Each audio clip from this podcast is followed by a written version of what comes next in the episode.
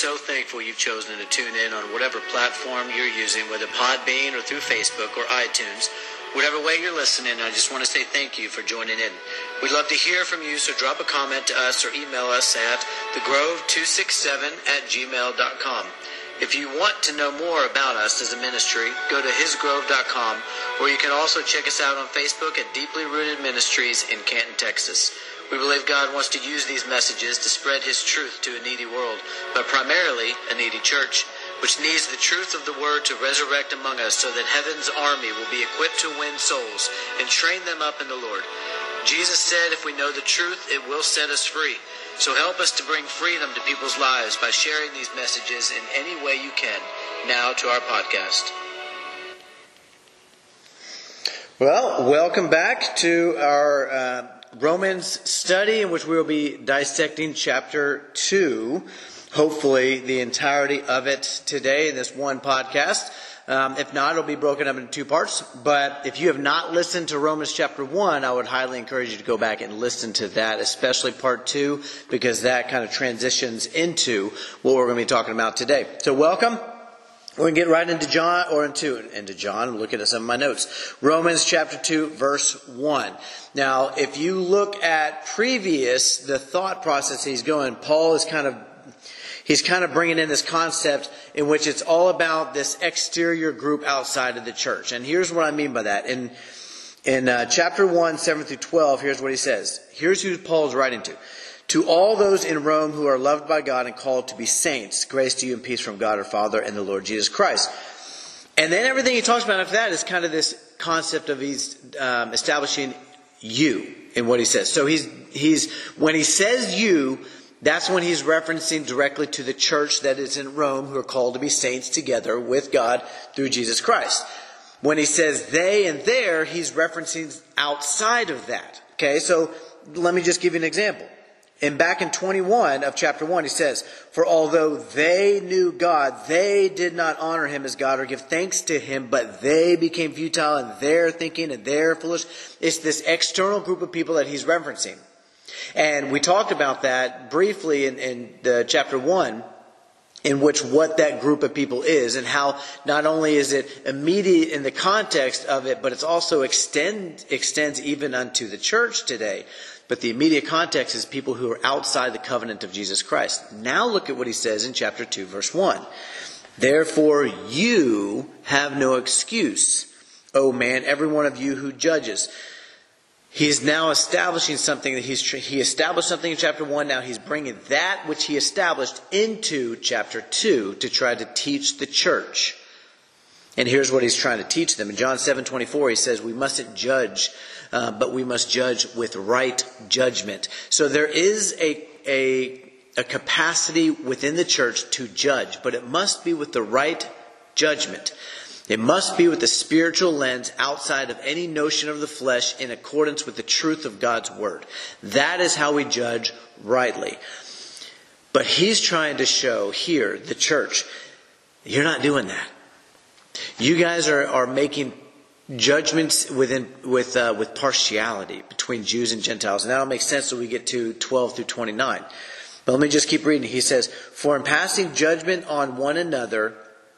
I'm sorry, on another, you condemn yourself because you, the judge, practice the very same things. He says you're trying to judge one another while you've got stuff going on in your own life that is just completely against the Lord and you're doing it on purpose, intentionally. It's not an unintentional stumbling and struggling and you're genuinely going to another believer um, and you're trying to keep them accountable. He says, you are judging one another and you have ill will in your own hearts and you've got sin that is unrepentant of in your own life, and now you're trying to judge other people harshly? Your own brothers? He says, We know that the judgment of God rightly falls on those who practice such things. Do you suppose, O man, you who judge those who practice such things and yet do them yourselves, that you will escape the judgment of God?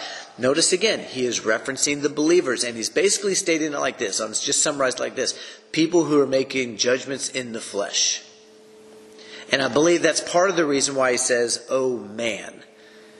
Because I believe he's showing them, you are judging from the wrong throne. You're judging with the wrong eyes and you're judging with the wrong heart. It's the fleshly tablet of your heart. It's your own fleshly mind and it's the flesh that's sitting on the throne. And that is what is making the judgments, not the Spirit of God in you. As 1 Corinthians, what is it, chapter 3, that says that the spiritual person judges all things but is himself to be judged by no one. When we are walking in the Spirit and the Spirit has control of our mind and our heart, we are to judge but not when the flesh has control. And I believe that's what's happening here. And he goes on, he says, Or do you presume on the riches of his kindness and forbearance and patience, not knowing that God's kindness is meant to lead you to repentance? Now, here's the fascinating thing on that. Oftentimes in, in 2 Peter chapter 3, people use this to diagnose um, unbelievers. And I'm going to read this for you in just a second because I don't believe that it is referencing unbelievers. I believe it's referencing the church. Listen to what he says, starting in verse 8 of 2 Peter chapter 3. But do not overlook this one fact, beloved. Beloved is a term diagnosed or specifically designed to be used for the brethren, the church of Jesus Christ, those who are saved, Christians. He says, Do not overlook this one fact, beloved, that with the Lord one day is as a thousand years, and a thousand years is one day. The Lord is not slow to fulfill his promise, meaning towards you he has this promise of eternal life towards you. He has promised it, but you have a responsibility within that promise. He says, The Lord is not slow to fulfill his promise, as some count slowness, but is patient toward you, not wishing that any should perish, but that all should reach repentance. Who is Peter writing to? It's the beloved. Who is it that has the promise of God? It's the beloved. Who is it that God is patient towards within that promise? It's us. And what is his desire? That we would not perish, but that we would reach repentance. And right after that, Peter gives a rebuke to them saying, So you better watch out. He says, That day will come like a thief. And then the heavens will pass away with a roar, and the heavenly bodies will burn up.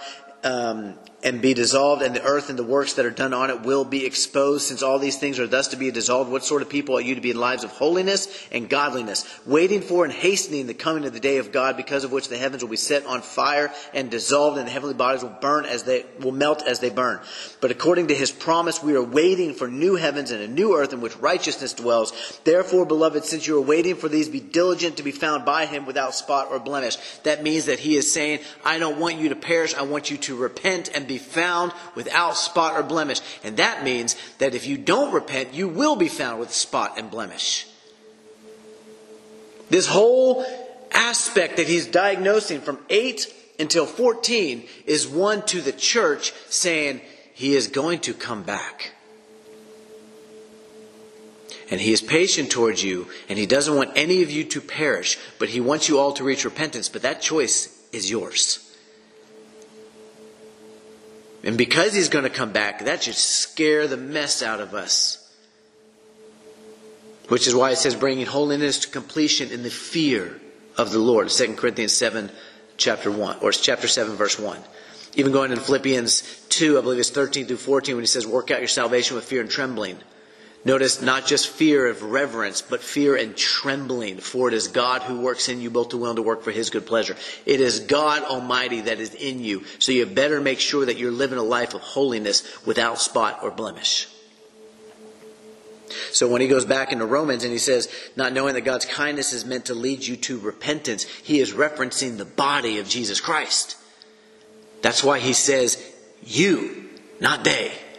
Not knowing that, that God's kindness is meant to lead them to repentance. Unbelievers. No, that's not who Paul is talking to. He's talking to the church.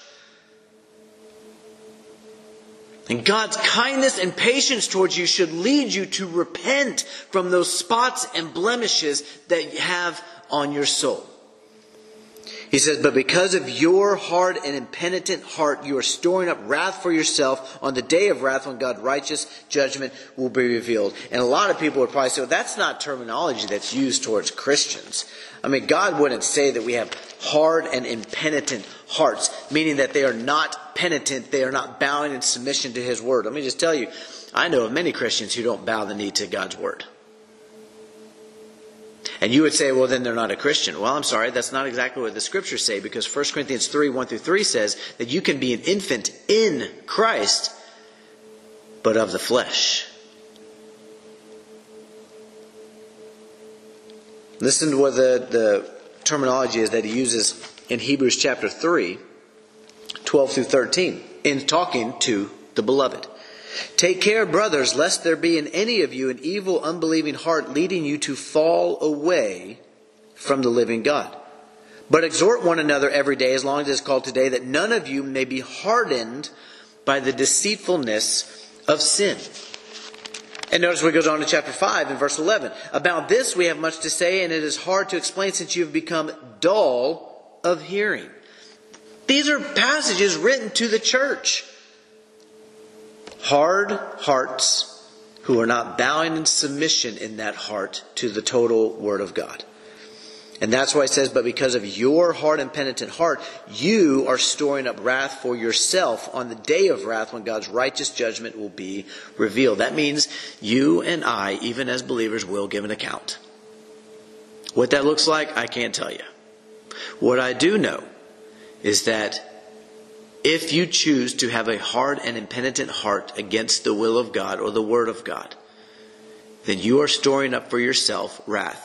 Unless you confess your sin, for he is faithful and just to forgive us of our sins and cleanse us from all unrighteousness. 1 John 1 9. A famous passage written 60 years after John's conversion, which he includes himself, which means that John understood that in order to be forgiven of that sin, it was not at the moment of my salvation at the cross that gave me the access to be forgiven of my present and future sins wiping away my past sins, as Romans 3, I believe 25 says, he became the propitiation for the sins committed previously. The past sins were washed and wiped away. But once I move forward, enlightened to the truth, I now have accountability to my present and future sins. And if I do not repent of those, then I will give a judgment for those. It does not negate my salvation, but there will be a consequence for them. However, if I choose to plead the blood of Jesus and I confess that sin, God is faithful to uphold his end of the bargain and cleanse me from all unrighteousness. That means that I could have an unrighteous mark against me. You see, all these things are not things that I was told growing up. These are things that I learned from the Spirit as I got into the Word and I began to see that there was contradictions in the belief system in which I was brought up in. Here's the reality. Hebrews 10, 26 through 30 says it like this. For if we, the author includes himself, go on sinning deliberately after receiving a knowledge of the truth, he doesn't say we were never really saved. What he says is this if we go on sinning deliberately after receiving knowledge of the truth, there no longer remains a sacrifice for sins, but a fearful expectation of judgment and a fury of fire that will consume the adversaries. Anyone who set aside the law of Moses died without mercy on the evidence of two or three witnesses. How much worse punishment will you think will be deserved by the one who has spurned the Son of God, has profaned the blood of the covenant by which he was sanctified? Not hasn't yet to be, but was sanctified and outraged the Spirit of grace. For it is written, the Lord will judge his people. Who are his people under the new covenant now? That would be the church. Who are the ones who have been sanctified under the new covenant? That would be the church. Who is the author of this, including himself, in saying, if we go on sinning deliberately after receiving knowledge of the truth, there no longer remains a sacrifice for sins? That would be part of the church. This means that even as part of the church, if you choose to walk in deliberate sin because of a hard and impenitent heart, you are storing up wrath for yourself on that last day because there will be no sacrifice for sin for an intentional sin. Unless, in my belief, you confess that sin.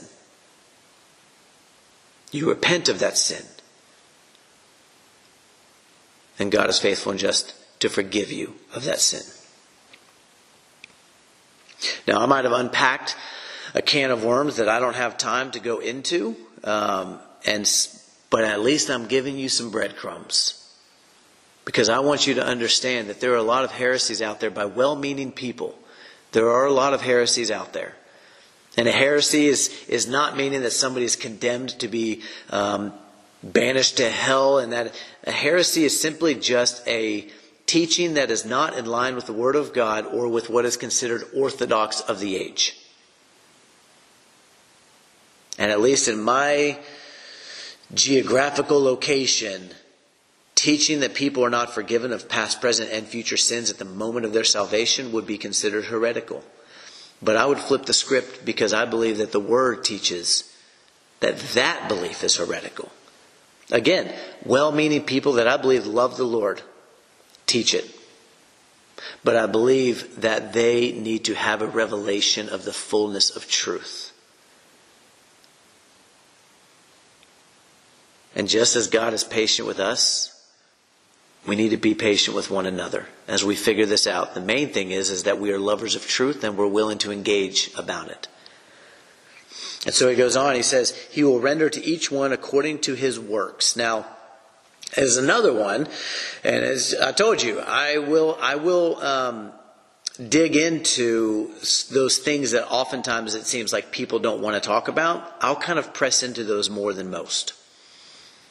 But he says, He will render to each one according to his works, not according to his status of faith, but according to his works. Now, isn't that a fascinating concept? Because we are so seemingly scared of something called work based salvation. And I believe we need to have a better understanding, and we'll get that towards the end of Romans chapter 3 of what that's referencing, going into Galatians chapter 3. But I believe that works are a very crucial part of our salvation. They will not bring us into salvation. No one will be justified by works of the law. I could try to imitate Christ all I want to, but if I do not have a genuine faith in Him as the Lord of my life, then I will not get in.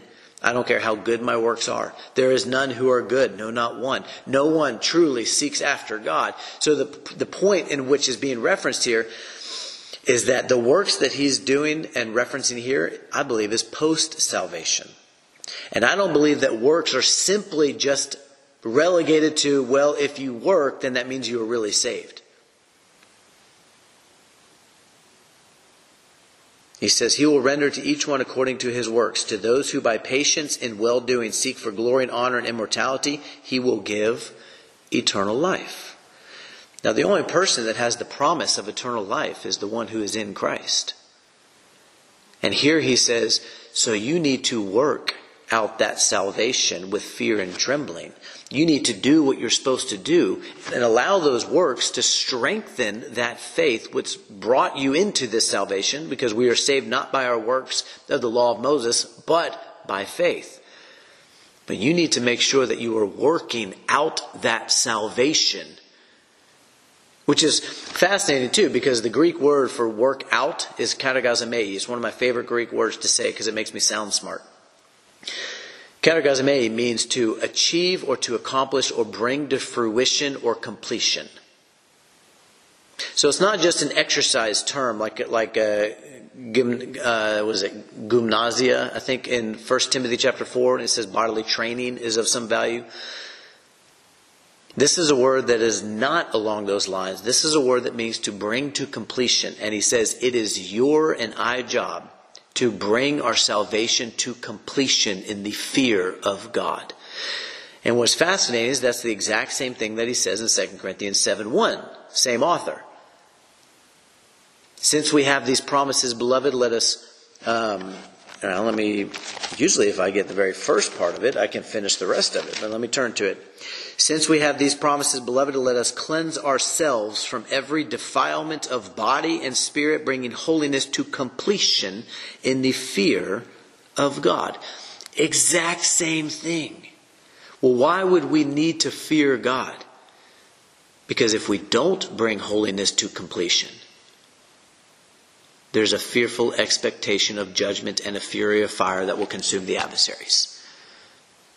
I really hope that you're you're catching this. I really hope you're smelling what I'm stepping in. I really hope that you guys are are being given by the Spirit a mind to see, because this is exactly what the Spirit says to every one of the churches in Revelation. Of those seven churches, it says, "He who has an ear to hear, let him hear what the Spirit is saying to the churches." If you don't have an ear to hear, or if if you don't have a heart to want to receive God's truth because you're so complacent in the truth that you think is true, there's a good chance you might have already turned me off. But if you're willing to listen to what Scripture says and the Spirit has given you a mind to understand because your heart is not hard and impenitent, then I really hope He's given you revelation right now into the fullness of truth. You look at Hebrews chapter 6, 11 through 12, and I'm going to bring this one into the equation because I believe that every truth must be established on two or three witnesses. And so you need to have at least two or three scriptures that validate that same truth. Here's what he says in Hebrews chapter 6, verse 12. Now start in 11. And we desire each one of you, meaning to the beloved, to show the same earnestness, to have the full assurance of hope until the end, so that you may not be sluggish, but imitators of those who through faith and patience inherit the promises. Notice it was not just faith, it was faith plus endurance. Now, endurance would be a work. So, if we're going to say that it's not work based, we need to make sure that we're actually understanding what that means. I do not come into this faith by works. I come into this salvation, I should say, not faith. I come into this salvation by faith. However, I have the obligation to supplement works to that faith to keep my faith strong and thriving and growing. And if I am not doing that, my faith can die. So therefore, works are an integral part. But what works are we talking about? Works of the law of Moses? No. Works under the law of Christ. This is why I think a lot of people get James chapter 2 mixed up is because they say, well, this isn't really referencing that we're justified by works because then that would be work based. I believe it's exactly stating that. In James 2, he says, You see that a person is justified by works and not by faith alone. The word for justified simply means approved. And we just saw in Romans chapter 2 that for those who by patience and well doing seek for glory and honor and immortality, he will give eternal life. You will stand approved. Well done, my good and faithful servant. Enter into the joy of your master. Your faith gets you into it. Your works preserve that which got you into it unto the end. So, it's not a work based salvation. Is both accurate and inaccurate depending on how you're perceiving it. I cannot do any amount of good works to get in. This is what the rich young ruler had the problem of believing. What must I do to be saved? And Jesus says, Keep the commandments. He goes, I've done all those since I was a youth. He goes, Okay, I know you have because I know your heart. Go and sell everything that you have. Relinquish your life to me as the Lord of your life. Give me ownership over everything, and you can be saved. And the guy was like, Not willing to do that. And walks away unsaved. There's no amount of works that I can do. It is simply believing that He is the Christ, the Son of the living God, and confessing that with my mouth and believing it in my heart that He is the Lord of my life, I will be saved. But the works that I supplement don't necessarily only prove my salvation, though I think there's a case to be made for that. But they preserve my salvation because they strengthen my faith or they weaken my faith, depending on what works I supplement to it. And he says it, he will render each one according to his works. He says, but for those who are self seeking and do not obey the truth, but obey unrighteousness, there will be wrath and fury. Now, this goes into Galatians chapter 6, 7 through 10, where he says this that do not be deceived, God is not mocked, for whatever one sows, that will he also reap.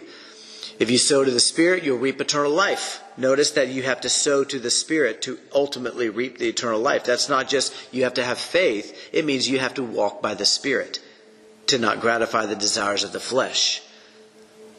He says, But the one who sows to the flesh will reap corruption. And then check out what he says right after that, in which Paul, inclusive of himself, it is so important to pay attention to the pronouns that are used. Paul includes himself. He says this and let us not grow weary in doing good, supplementing good works to our faith, sowing to the Spirit, if you will. For in due season we will reap if we do not give up. Paul says, What am I going to reap? What did he already say? Eternal life. Man, I really hope you're getting this because Paul is including himself, so we cannot just look at it and say, oh, he's just saying that's the proof of their salvation that they were really saved. No, it's not. Paul is including himself. And Paul is saying that if I continue to sow to the Spirit good works, I will reap that eternal life. But if I choose to be self seeking, how did Romans put it? If I choose to instead be self seeking and I don't obey the truth, but I obey in righteousness, there's going to come wrath and fury. There'll be corruption, if you will, moral decay. And I will reap that eternal life if I do not give up. You know another word for that is? Hupomone.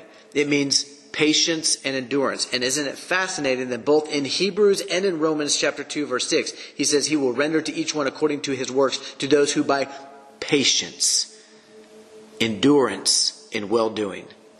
Those who endure to the end. And notice in Matthew chapter 10 verse 22, he says, the one who endures to the end will be saved.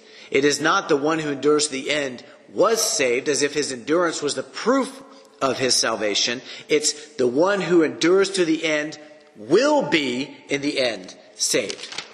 Just as in Romans chapter 8, and I think this is one of the most crucial verses that we could ever bring into the equation. In Romans chapter 8, Paul says this about himself in verse 16. The Spirit himself bears witness with our spirit that we are children of God. Notice the we. And if children, then heirs, heirs of God and fellow heirs with Christ, provided we suffer with him in order that we may also be glorified with him. Paul is bringing it into a future tense of that, of saying, I have a job to do in this life. I must endure in this life. And if I choose to not endure, then I might not reach him in the end. And I believe that's also what he says in 1 Corinthians 9 24 through 27. When he says that I would be disqualified from running this race if I don't keep my body in submission. If I choose to not work out my salvation with fear and trembling and I just sit on my laurels and I take that talent that God has given to me and I just bury it in the ground and I say, You're a hard man. God's going to come and He's going to throw me into that place where there's weeping and gnashing of teeth.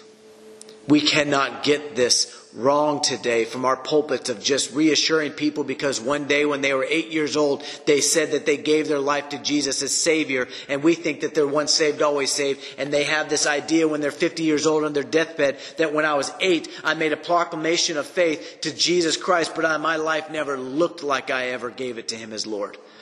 But somewhere along the line, some pastor reassured them that once you were saved and you wrote that down in your Bible, the date that you were saved, that you became saved and always saved, and nothing that you ever do or don't do can take that away. That is heresy.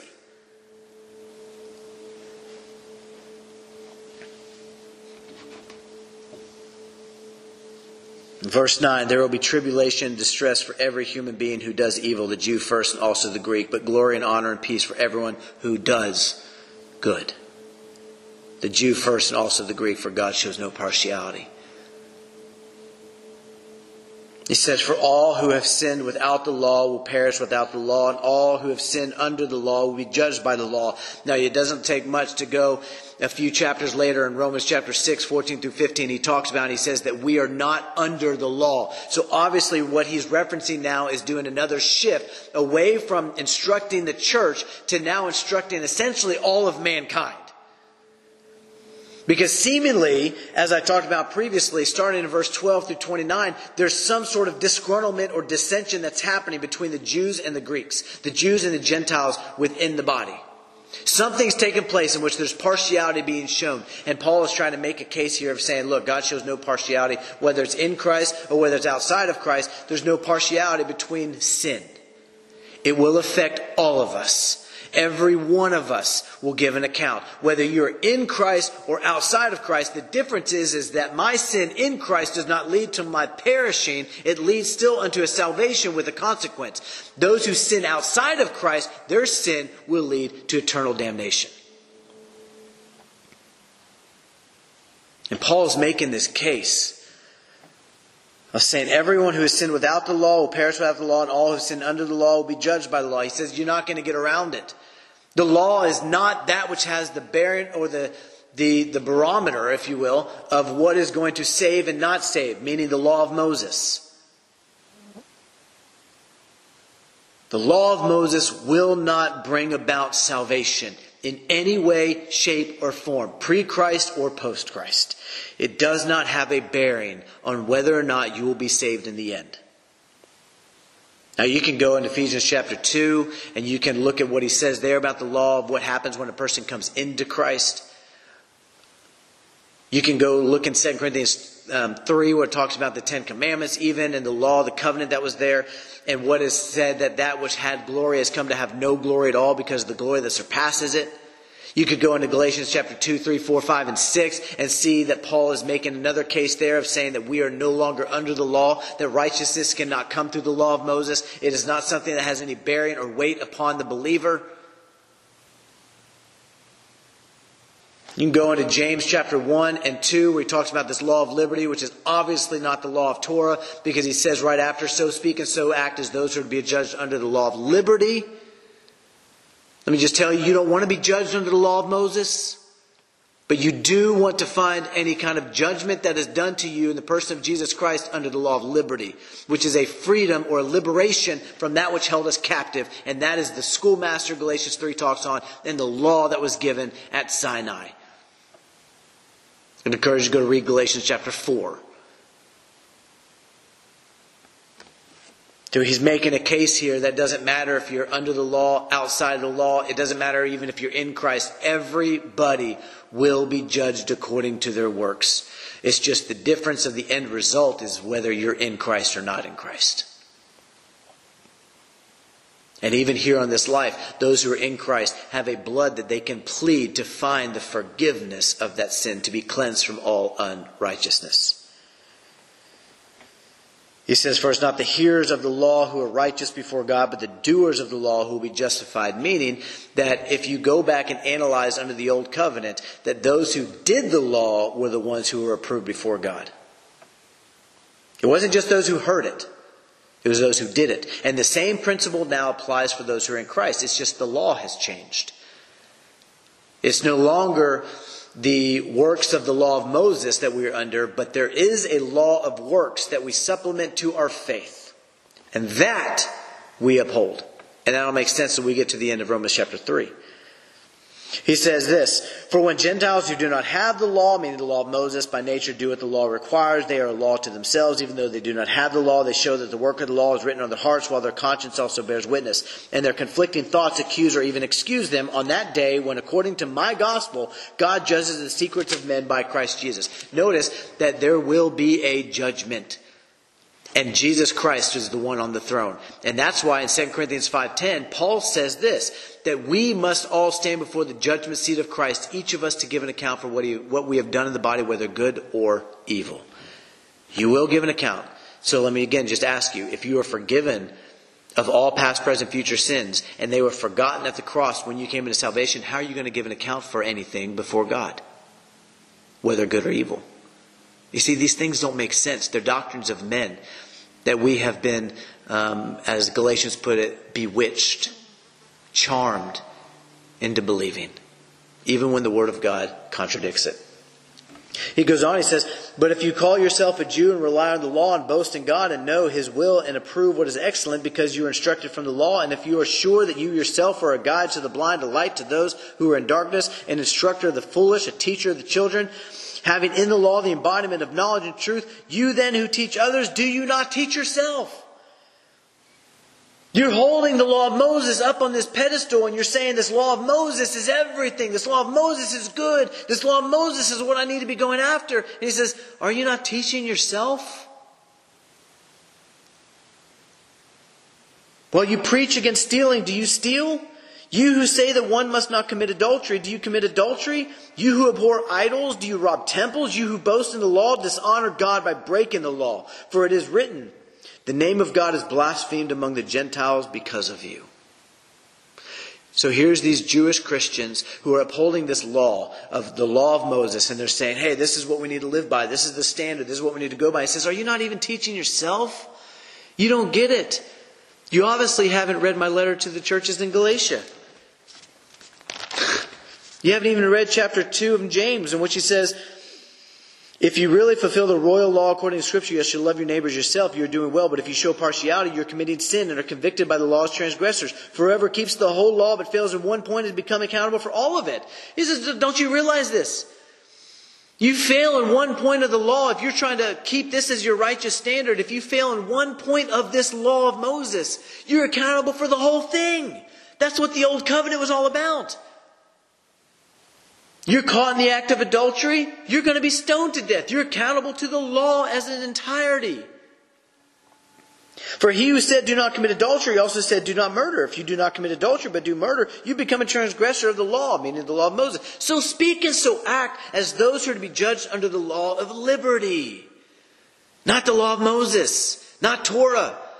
He's distinguishing between the two laws in James chapter 2. To say that Torah is the law of liberty is to be fool.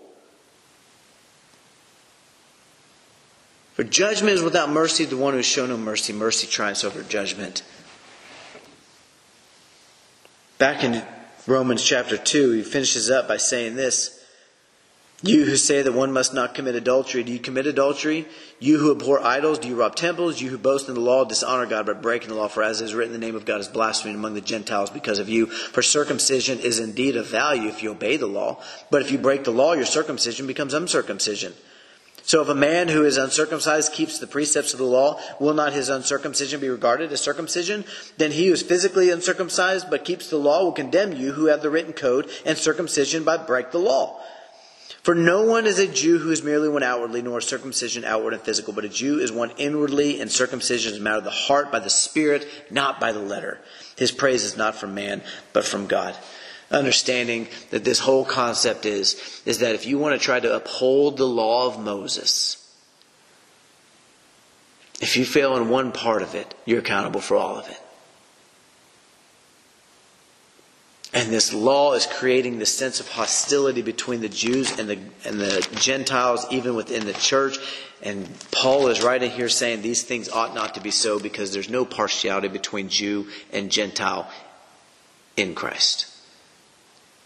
And part of what he has done for us, he has eliminated the law of commandments expressed through ordinances. Let me read this in Ephesians chapter 2. But now in Christ Jesus, you, meaning the Gentiles, were once far off, have been brought near by the blood of Christ, for he himself is our peace, who has made us both one, meaning Jew and Gentile and has broken down in his flesh the dividing wall of hostility by abolishing the law of commandments expressed through ordinances, that he might create in himself one new man in place of the two, so making peace. The law brought hostility between Jews and Gentiles because the Jews were seemingly clean and the Gentiles were unclean. Now, this word for abolishing is the word katargeo, and it means rendered idle, of no effect, useless, to be ceased, to be done away with, and made void. And the law of commandments expressed through ordinances is the word dogma, ceremonial and civil rules and requirements of the law of Moses of severity and threatened judgment. Now, some of you might go into Matthew chapter 5 and say, well, it says very clearly Jesus didn't come to abolish the law. You're absolutely right, he didn't. He came to fulfill it, and in its fulfillment, when we come into Christ, we find it abolished. But Jesus didn't come to abolish the law, it's still in full force. But when you come into Christ, you are no longer under the law of Moses. It is no longer your schoolmaster or your guardian. And this is why Romans 7 says, You have died to the law so that you might belong to another. If you have not died to the law of Moses, let me just tell you, you cannot belong to Christ. I'm not saying that. Romans 7 is saying that. Galatians 2 and 3 and 4 and 5 and 6 is saying that. It's not about the law any longer. The law brought hostility between the Jew and the Gentile. Christ brings unity. So I believe that what he's trying to state here in chapter 2, as he's kind of seemingly interjecting a message to his church, to that church in Rome in those few passages, is that God's not going to be partial against sin. Sin is still going to be judged, whether you're in Christ or not. The end result will be different. But the judgment, he is still going to judge because all sin has a consequence to it. And while we who are in Christ have a blood that we can plead to find forgiveness, as opposed to those who are not in Christ do not, sin is going to be dealt with. And you have an obligation to supplement works to that faith in order to keep that faith strong, just like a muscle. If you don't work it, you're going to lose it. And the whole arching theme of all of this, of chapter 2, I believe, is that one, don't walk in the flesh. You don't need to walk in the flesh. Unbelievers are going to walk in the flesh because that's all they got. They don't have the Spirit, they don't have a choice. They don't have the, the ability to choose anything other. They will be of the flesh. And we must not be. We must choose to walk by the Spirit. And if we choose to walk by the Spirit, then we don't have to worry about gratifying the desires of the flesh, nor do we have to worry about the consequences if we were to gratify the desires of the flesh. But part of the understanding that he's bringing is there's some hostility that's going on within the congregation seemingly between Jews and Gentiles. And he says these things must not be so because you are living under the flesh. And that's what's causing the dissensions and the hostility, even as 1 Corinthians 3, 1 through 3 talks on, even 1 Corinthians chapter 1, in one of the things that he states there. And understanding that the person who is under the law or the person outside of the law, they have neither one has an advantage over the other. As he's going to make clear in chapter 3 when he says, do the Jews have an advantage? Yes. But then he goes on in verse 9, what then are, the, are we Jews any better off? No. Not at all. You had the advantage because you had the promises of the commonwealth. You had the, the benefit of knowing God under the old covenant. You had a starting place that was more advantageous. But in Christ, it's not going to make you any better off. Or, uh, I'm sorry, outside of Christ, it's not going to make you any better off. And we'll get to that a little bit later on, but the point and the premise of chapter 2 is don't live by the flesh. Whether you're in Christ or not, the flesh, you will be held accountable for it. Never make judgments according to the flesh.